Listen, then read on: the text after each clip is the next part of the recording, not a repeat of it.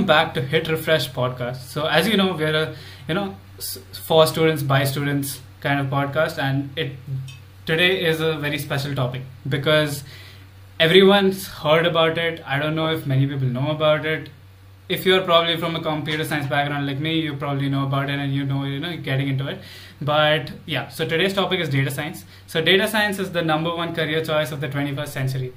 And back in 2012, that is long time ago, is from then Harvard Business Review declared it as the sexiest job of 21st century. So you know that it's something I might you might have heard it here and there. So today we have with us Ken Jee. And if you are in the field, then you know him because you might have come across his videos, you might have come across the hashtag 66 days of data. I myself am a member of that hashtag. I have 18 days in and hoping to finish 66 soon and learning something every day. It's a very interesting concept, especially we'll get into that. We'll get into it. We don't want to give spoilers in the initial part of the episode. So but that's a heads up for you. So basically I'll just give a quick introduction. Ken is a famous YouTuber. You might as I've mentioned, you might have watched his videos. He's the founder of hashtag 66 days of data challenge, which is basically constructed to help people create the habit of learning.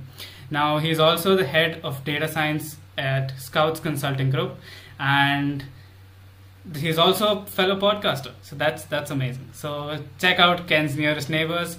We'll get into that all the links in the description. But hi ken. How are you? How's today? How's the day? I'm great. Thank you so much for having me on. That's amazing. So how did you how did you start your data data science journey? So what actually motivated you to become a data scientist? So it's funny. I i actually didn't set out in my career with the intention of becoming a data scientist so all my life I wanted to play professional sports. That's all I wanted to do. So in high school, in the states, I played baseball, which is I guess a little bit similar to cricket in terms of like popularity in the U.S. and I injured myself, and I eventually started playing uh, golf at a fairly high level. And so I pursued that in college, and then I tried to to pursue that professionally after college. And while I was playing, I found that data, looking and analyzing my performance, was something that gave me a competitive advantage against my peers. So I was one of the only people that was really analyzing my performance every every day after the rounds and looking at my performance over time. And I realized that there might be something there.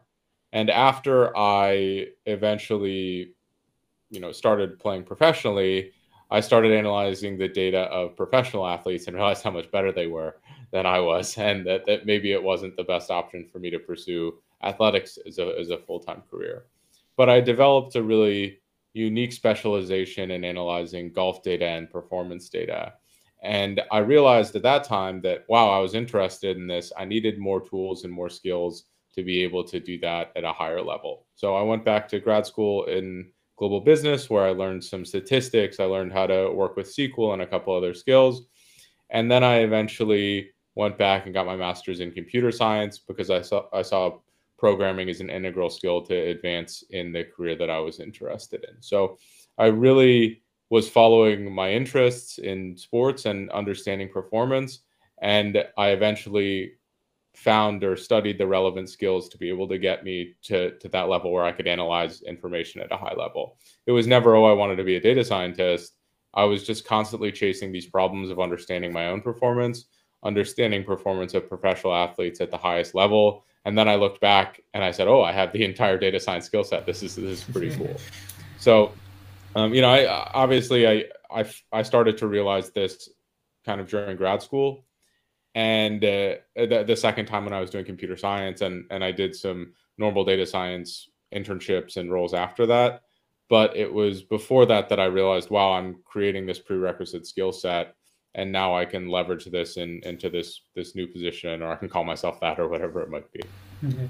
Oh, that's that's actually fascinating to actually apply you know the concepts from your real life and then get into the field. That, but one thing that you mentioned is that you liked golf, and what we found out is that one of your, I guess the first listed internship was in the PGA Tour.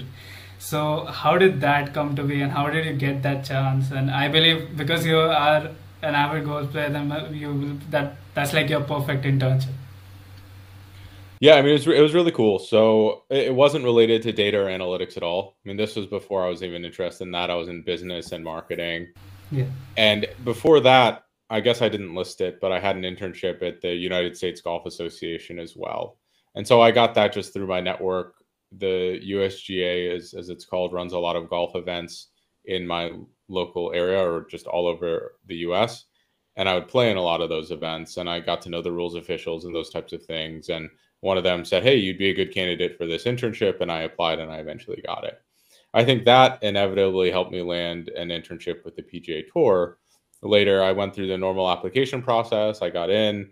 Again, this was a corporate marketing internship, so I was working on their title sponsor team.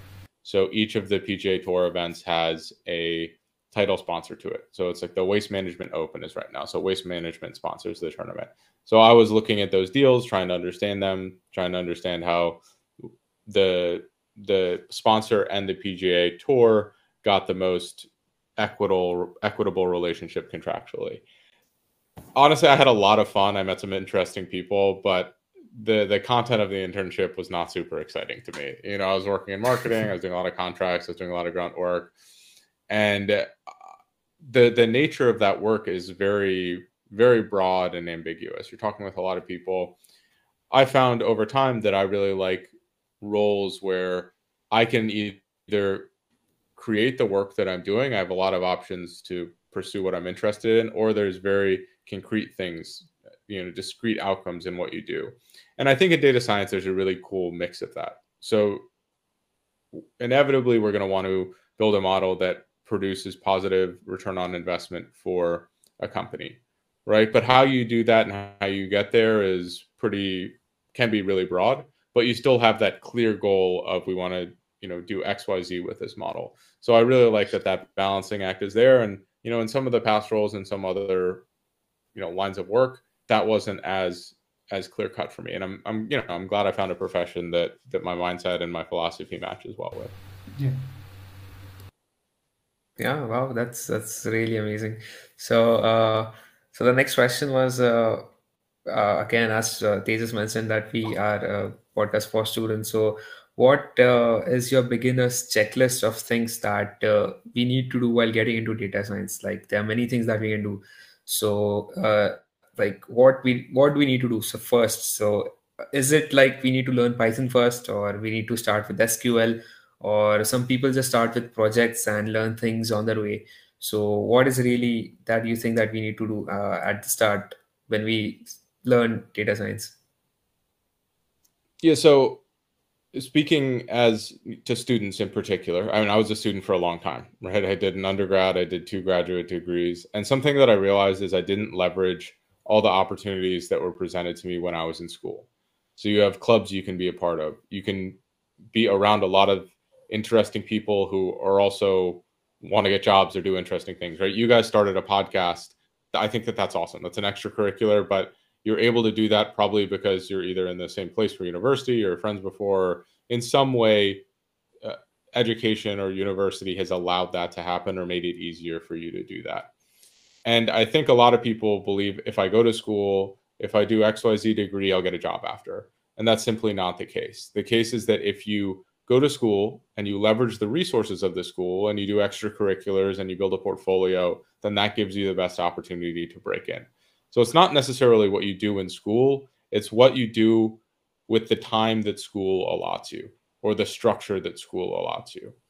Right? I mean, I went back to school for grad school because I realized that it actually bought me time, right? I if I'm going to school full time, I have a lot of other time in the day to pursue entrepreneurial projects, to build out my project portfolio, to get internships, to do all these things that improve my capital improve my capital for for the for the workplace.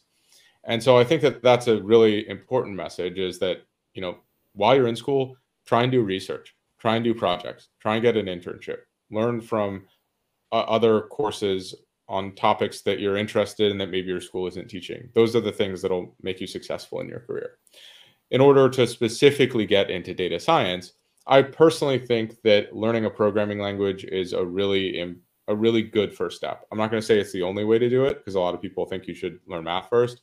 But I believe that if you learn programming first, that allows you to apply the math that you learn later.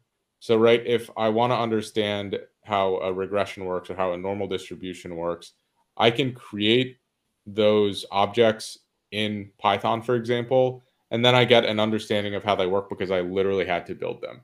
So you have the tools, you have a structure, you have a framework that you can attach this math on. It no no longer becomes theoretical; it is applied.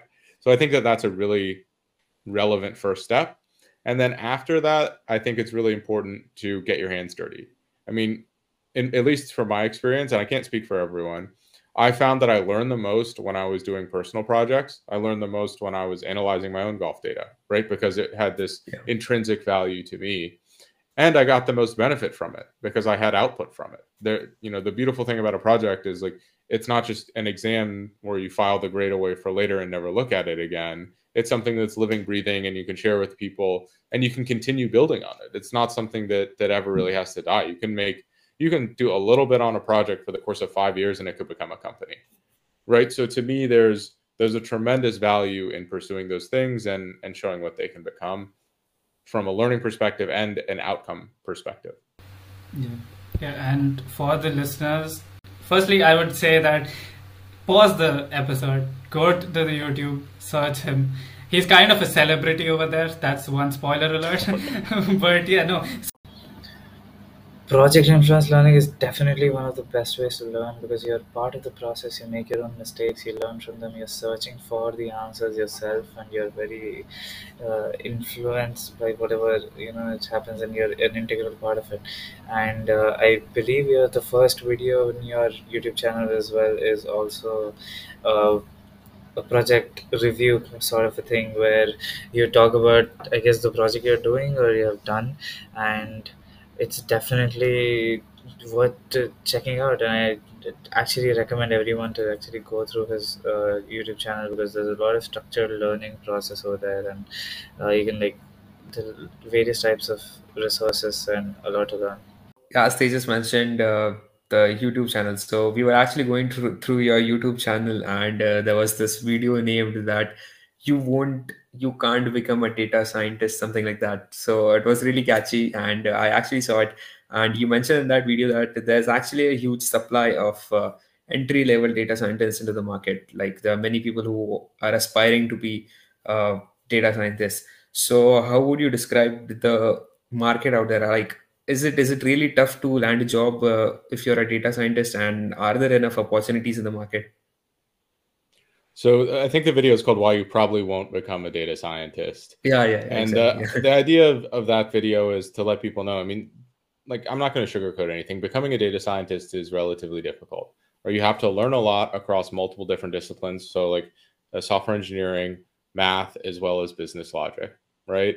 You also there's a lot of people that want to get in the field who are are usually very fairly intelligent and and hardworking, and that is a realistic barrier do I think that the field is saturated even at the entry level? Absolutely not. Do I think that the field is slowing in terms of growth? And that doesn't mean that there's going to be, you know, that there aren't going to be additional opportunities in the future. Absolutely not. The field is growing at unbelievable levels. I mean, if you think about it, if I look at the maturity like a, uh, of, of organizations and how they properly leverage data, I'd say 10% of them, maybe 20% of them are even using advanced analytics right now right? If you look at all the the the organizations in the world, especially globally, right? So to me, we're just at the at the starting point. You look at the the age of the profession. I mean, data science has been around for maybe a little over 10 years as as we know it.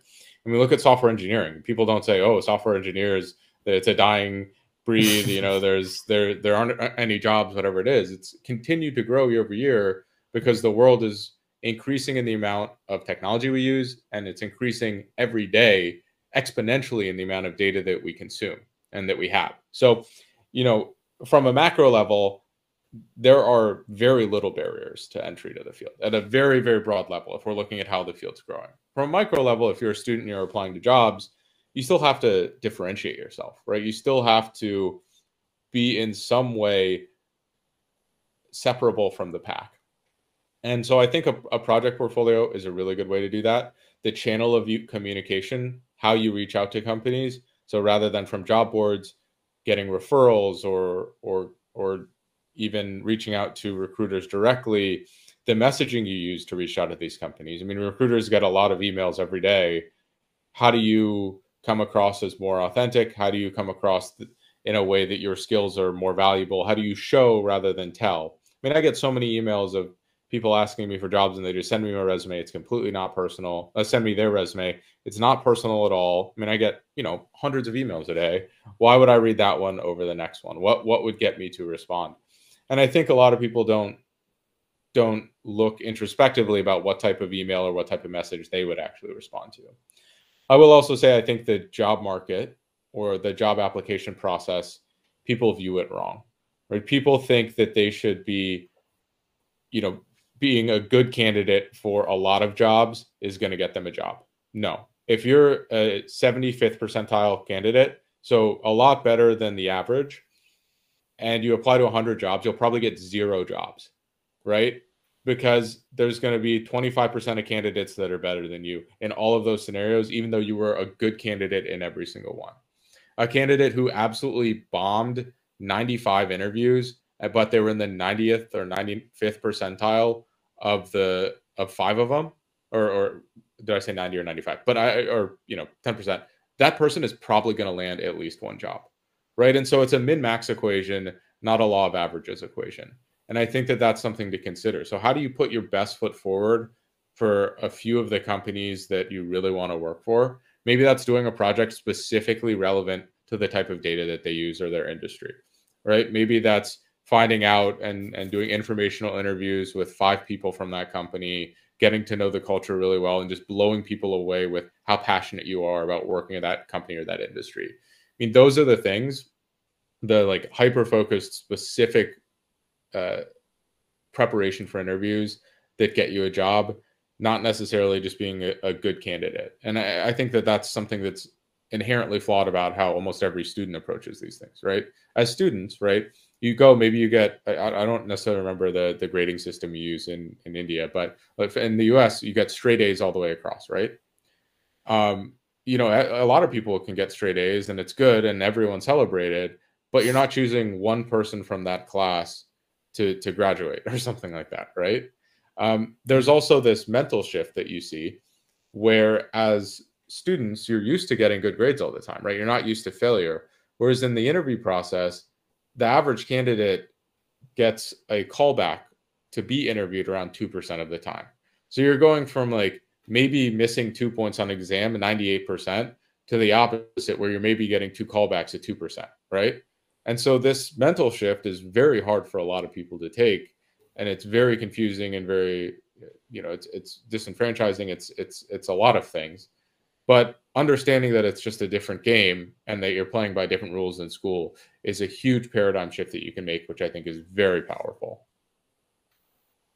So one thing I'd like to ask is that you have said that uh, you know how you would suggest people to start with Python and, uh, and you know programming language instead of the math portion. So one of the popular questions we got asked by our audience was that uh, what role does uh, data structures and algorithms or you know other parts of uh, the CS field, such as web development, for example, just for the sake of the question, how much do they, you know, factor in while you're preparing for a data science role, or you know, you want to be a data scientist, so how much of that does do you factor in while your preparation? So it depends on where you're applying, right? Yeah. If the place you're applying, the data scientists are more full stack and they're doing front end stuff, you should probably learn the tools that they use. That would give you the best chance of Yeah. getting the job right? You can leverage a lot of, I, I think, front end development skills to differentiate you from the pack, right? If Yeah. a lot of data scientists don't have that, that is a good way to differentiate. But is every data scientist or even the majority of data scientists going to be using those skills on a day to day basis? Absolutely not. Right. So uh, there's only a couple companies that I know that do algorithms for the data science pure interview process, which I think if it's irrelevant to the job is a really stupid thing but some of them do it. Uh, would I apply to those companies personally? No, right? Because it's an opportunity cost thing. If I spend all this time you learning essentially like how merge sort works and which I do roughly remember from my computer science degree, I couldn't I couldn't tell you how a lot of this stuff happens now, or like you know like binary search or how linked lists or or array structures work. Um, if I spent all the time doing that to prepare for a relatively few amount of interviews that ask for those things, I feel like if I spent that time preparing my portfolio or doing different reach out or I don't know, like writing better code, I could probably it, probably would benefit me not to study those things at all. Right? You only have so much time in the day. You should spend that time on the things that will take you the furthest or will differentiate you the most or will make you the best possible candidate. Right? I would I would almost every single time if I was interviewing a position for someone, if I was interviewing someone, prefer that they did an additional project over understanding how to reverse a linked list. Hmm. Okay, okay, yeah, because one of the main reasons that comes up is because in you know generally in colleges in India, placement, you know, the process of getting a job, DSA is like a mandatory thing, regardless of which domain you want to go in. So I guess that is the main reason why this question comes up. But yeah, yeah, and I should say my experience is is almost exclusively focused on the U.S. job market and Europe. I can't speak as effectively to the India job market or quite a lot of other countries. So definitely take what I say with a grain of salt. Yeah, I think that there's a lot of people who I look up to associated with that. Uh, you know, like Abhishek Thakur, uh, Sanyam Bhutani, and then there's a couple other people who I've interviewed who have a lot better understanding of the India market than I do. So I would definitely uh, explore some of their stuff as well. Yeah. Okay. So uh, now we actually talked about uh, those things. I mean, studying those things with respect to interviews. But uh, what about uh, building a portfolio? As you said, building a portfolio and uh, um, applying that knowledge in our projects. So my question was basically, how does a student who has done courses about data science and uh, DSA everything? So how does one? How does uh, that student take that knowledge and start applying it in projects? So how? Where do you start in projects? So there's a couple places. I mean, if you aren't ready to pursue your your own project, you can go on Kaggle.com. It's probably my favorite resource for data science related information. And you can see the projects other people have done. All of their code is, is saved there in notebooks, and you can just look through it and see how they they came to the to the I wouldn't say solutions, but they came to the insights that they did, right? And then you can effectively like use their code. You should give them credit, of course, but you can use their code and expand on it and say, okay, you know, I, I tried, they did this, I tried, I'm trying this other algorithm, and I tried these parameters uh, when tuning the model, and this helped me to get these results rather than these other results. And that's how you can iteratively learn. You don't have to jump in feet first and do your own project. You can learn from someone else's work and expand on it. Next, you can still use Kaggle as well. You can find a data set there if you'd like, and you can start analyzing it. It's all there. It's usually the data is pretty good. I mean, I recently did a project in my community where I released all of my YouTube data for people to analyze. And there's already been four or five different notebooks where people have come and made some really good visualizations. And I, have actually learned quite a bit from the analysis, which is cool, right? But you know, things like that. It's also thinking about topics and projects that are relevant to you, right? If uh, you know, I track my sleep data pretty heavily with my with my ring, right? And so the idea that um, I might be able to find some insights in that that are relevant to helping me sleep better or be healthier or whatever it might be. I think that's that's pretty salient. That's a pretty pretty good place to start as well. So, you know, there's plenty of places to find projects. There's plenty of stuff out there. It's just a matter of deciding to do it rather than thinking about it. Oh yes, definitely. Uh, I myself have been working on Kaggle, and I find it really resourceful because you can you have courses there. So if you're an absolute beginner, you can like you know do those courses, figure out, learn a bit, and then implement. And then there's a like a collection of data sets which is just endless, and you know a lot of opportunities to learn. But that kind of gets us to one question that we have that is 66 days of data. We have to talk about it. There's the hashtag 66 days of data. So it became a phenomenon. Uh, you know, there was Discord servers, there's YouTube channels, there's Twitter. If you Google, like, sorry, if you search hashtag 66 days of data on Twitter, you're gonna go crazy. And even on LinkedIn, and you know, there's a whole huge community that has been formed. So, how do you get the idea? How did that start? And you know, what's the journey been like? So, one of my favorite books is called Atomic Habits by James Clear. And the idea behind the book is that if you want to make meaningful change, you do it through habits. You habitualize a new behavior. And the best way to start a new habit is to start with something very small. So, for example, if you wanted to start exercising, maybe you would start with doing a push up every day, right? It's uh, atomic. Like, what is the habit at the most basic level, the smallest kernel of what that habit is? And in theory, you should be able to do that push up every single day, whether you're sick, whether you're really tired, whether it's 11:59 before the day ends, you can roll over and do a push up. And you just have to do one. You should be happy with doing one. But the funny thing is, once you're down there, you're doing one push up, you feel kind of silly. You're like, why am I just doing one? Right? So you might do you might do one and it's fine, or you might do two or three, or you might do five, or you might do 10, or you might be really motivated and do 20. Like all of those options are okay. But as long as you do that repeatedly, you ingrain it, it becomes relatively effortless to get down on the floor and to do the push up. And over time, you can add to it and you can you can make that habit even more. You can chain habits together. After I do a push up, I'm going to do a, one ab crunch and I'm going to do one squat too, something like that, right? And it built over time. So the idea behind 66 days of data is can we create a data science learning habit that we do every day?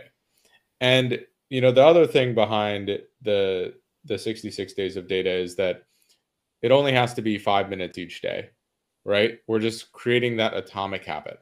And so the reason it's 66 days is in the book, James Clear talks about how 66 days is the average amount of time that it takes to ingrain a habit. And I think it's fun. I, I, chose 66 because a lot of people ask why 66? Why not 100? Why not whatever it is? and so there's there's some like additional mystery or intrigue around that. There's some lore. There's like a good reason, in my opinion, to attach that to it. So that's the habit portion.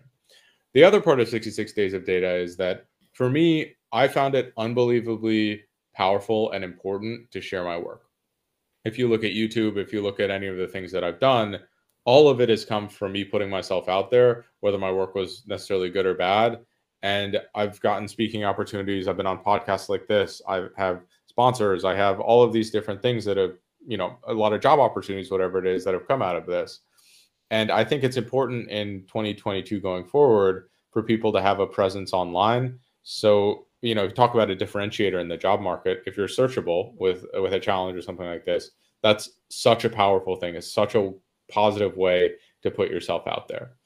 Uh, the last thing is that if someone is doing this challenge say they're they're posting uh, on their favorite social platform every day for 66 days they're learning data science every day for 66 days the beauty is that they can look back at how far they've come over time right? They can see over 66 days how much they've actually learned.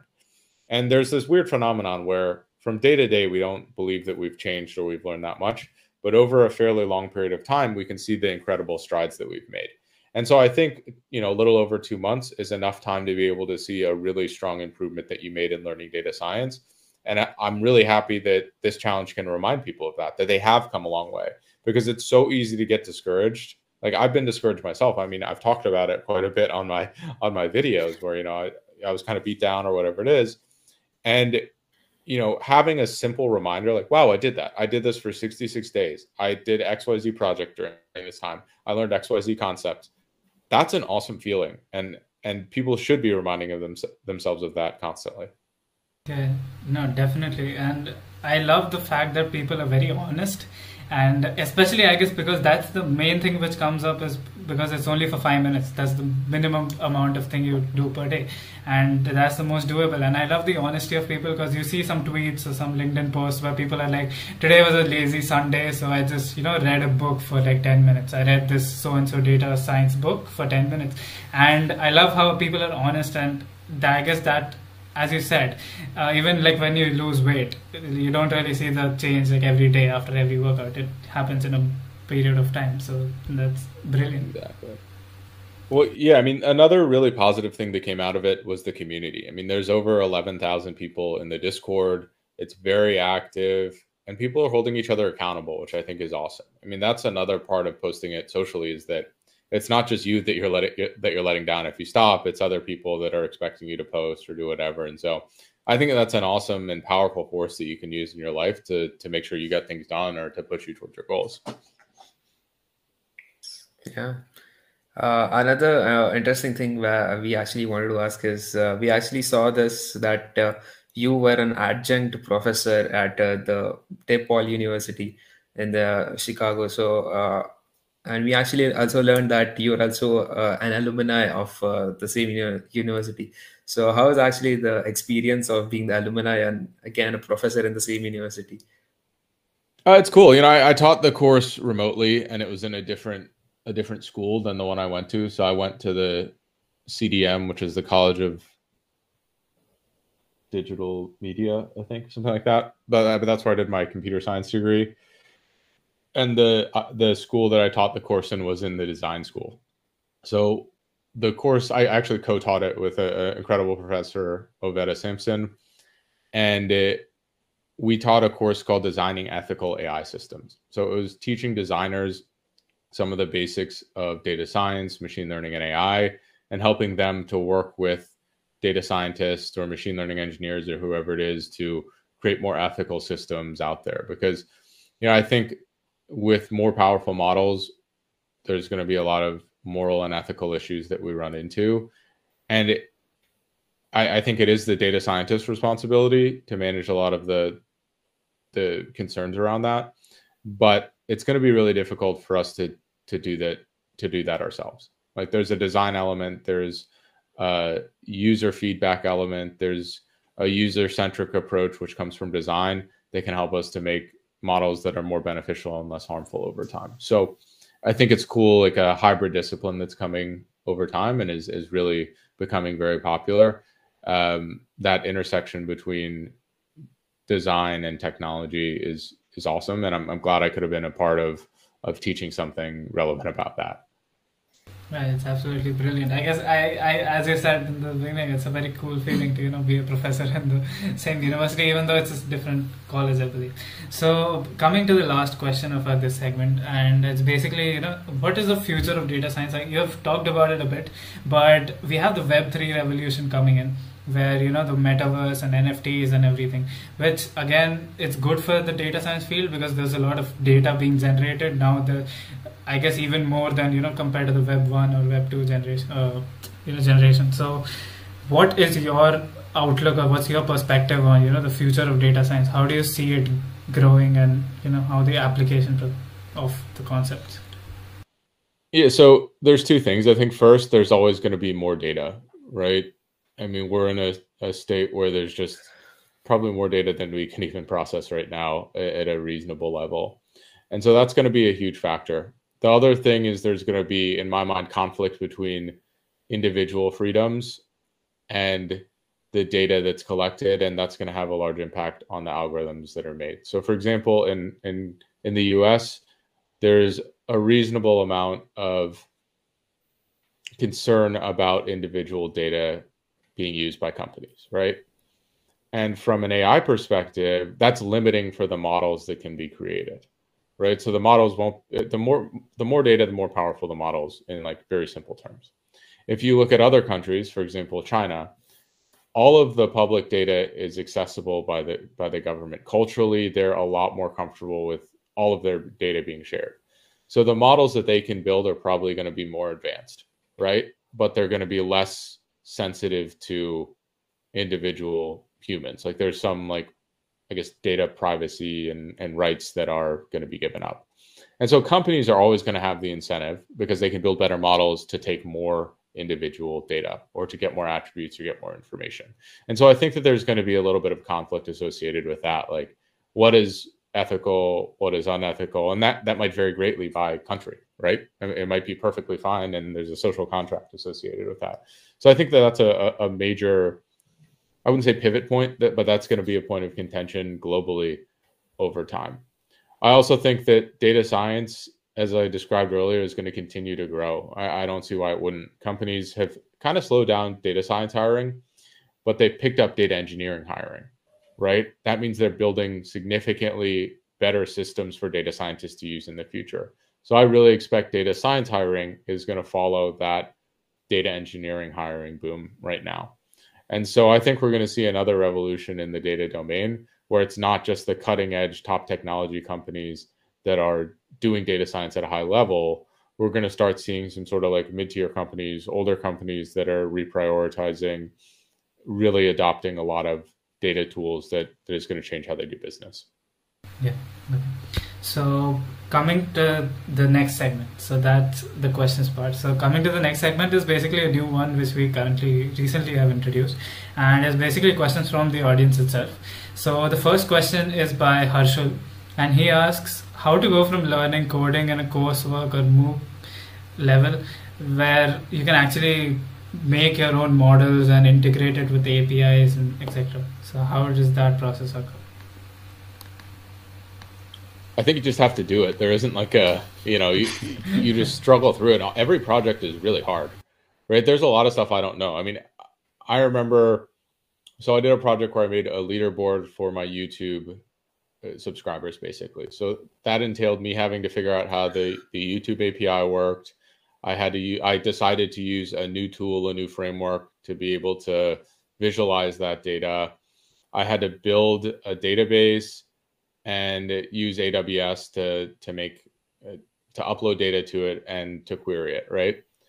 Like 85% of that stuff I had never done before. And I just read a bunch of articles, I just googled a bunch, I searched a bunch. And that's what data science is. I mean, you know some stuff, you know how to like load in libraries and basic things, but I'd say 80% of the work is just searching and finding and just like kind of struggling your way through it and then you look back and like wow i did that like data science is about learning that meta skill of being able to find the information that's relevant and eventually apply it. It is not about writing code. It's not about, um, you know, understanding the math per se. It is about getting the outcome that you wanted by like looking all over the internet, by by just like looking at the documentation, by looking at the example problems, and then piecemealing it together and then cleaning it up over time. Yeah. Uh, so the next question is by Aryaman, and he's asking, how is data science changing the way sports are played? So is it is it transforming the field? Yeah, I mean it depends on the sport. I mean, you look at basketball, for example, the number of three point shots that are taken every year has has effectively gone up since I don't know, I think it was like 2010 or something like that, because it's a significantly higher expected point shot, right? So Yeah. let's say someone shoots 50% from the three point line. Um, every shot that they take, if they shoot 50%, is worth um, 1.5 points, right? Yeah. Let's say they shoot 50% from inside the three point line. Every shot that they take is worth just one point expected value, right? And that could be a foot of difference only, right? You take a deep two, like it's literally it could be this far the difference between 1.5 expected points and one expected point. So you think about it, okay, like why would anyone ever take a deep two if they could take one step back and um, and take a three where the expected points is significantly higher, right? I, I think Yeah. that that's a really very basic and clear understanding. And you know, in basketball, it's easy. In baseball, if you're familiar with that, people have effectively stopped bunting uh, because they realized that that was not an optimal strategy. So data is is absolutely changing the way that sports being played. I can't speak too much about how it's changing cricket or uh, soccer or uh, or some of the other sports out there, but I would imagine it absolutely is. I actually want to know that this is my question. I'm just curious that uh, the are there any uh, today while while the sports are played, the teams or the franchisee do they approach the data scientists and do they like incorporate all the strategies from them or uh, like is it is it only they do it by themselves, analyze the data and just uh, tell the players to how to play and all?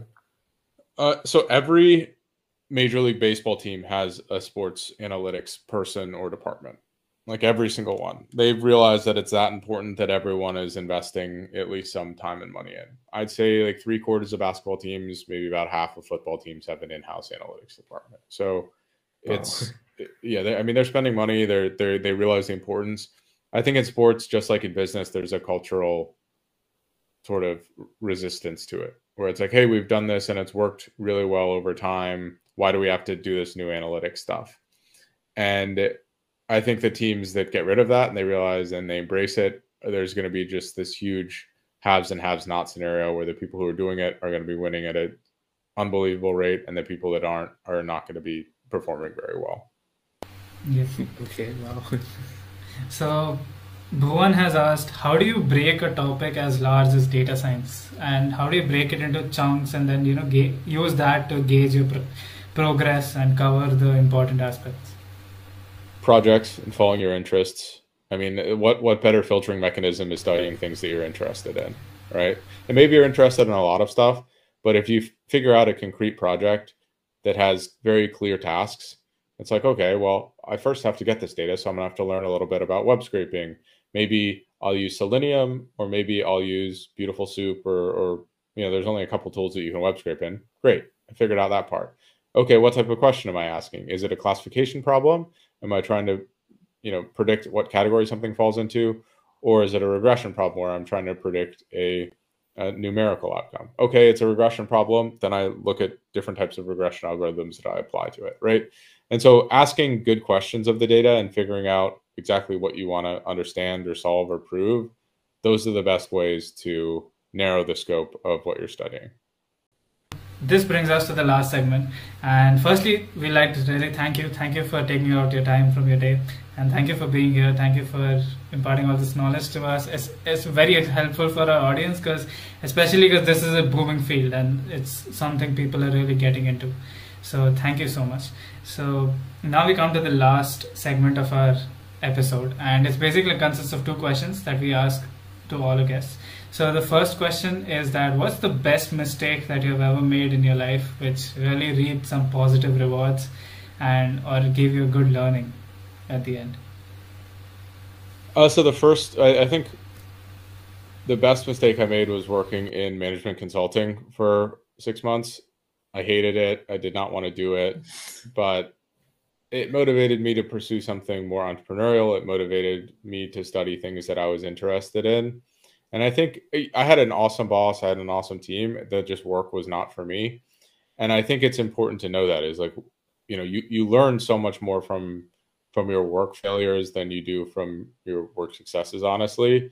But the work failures are really difficult because they can cost you financially, they can make future work opportunities less less available. And so you really have to be careful with those. I got out really lucky. You know i, I ended up going back to school and I, I got to pursue that. But i think that's that's probably one of the biggest ones. Maybe the other one was uh, playing golf where i just realized i wasn't good enough. This thing that i had you know wanted so badly to do professionally and just coming to that realization that i have limitations is is something that's really hard to do. But just because you're limited in one area doesn't mean that you're limited in all areas and, and you can have an incredible successful career uh, outside of what you thought you were the plan was to do.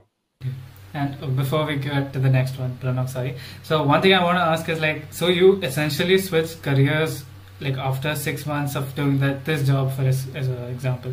So how did that go? Did did you like face any challenges for that switch? Because uh, i guess you know switching streams uh, completely is you know a very feared thing to do and i would like you to like you know talk about that a bit.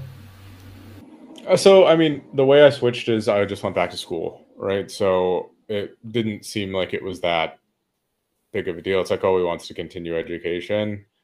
And you know i was able to while i was in pursuing the master's in computer science do a couple internships be able to build good experience to be able to land another job I also had started with my friend the Scouts Consulting Group at the time where I work now, and we were able to to land some clients, and I was able to, you know, that that is effectively sports analytics consulting, right? So I was leveraging the consulting skills and the data skills that I was learning, and it wasn't as far a leap as me jumping into a completely different industry. Like it was still like a little similar to both, but it was more on my terms, and I was able to to maximize on on both of the like the stuff I cared about. Okay. Yeah. So uh, the second question uh, in the series is that uh, we all read books and are fans of movies. So what is uh, a book and a movie that again has a has impacted your life in a positive way? So books are easy. Uh, Atomic Habits is one. I'm gonna say two books. I don't watch that many movies. I hate to tell you guys. yeah, Yeah. Uh, well, m- maybe maybe like I'm trying to think. There's probably like a documentary or something that would really be meaningful to me. I can't think of it right now. Um, so Atomic Habits is one. Awaken the Giant Within was a really good one by by Tony Robbins.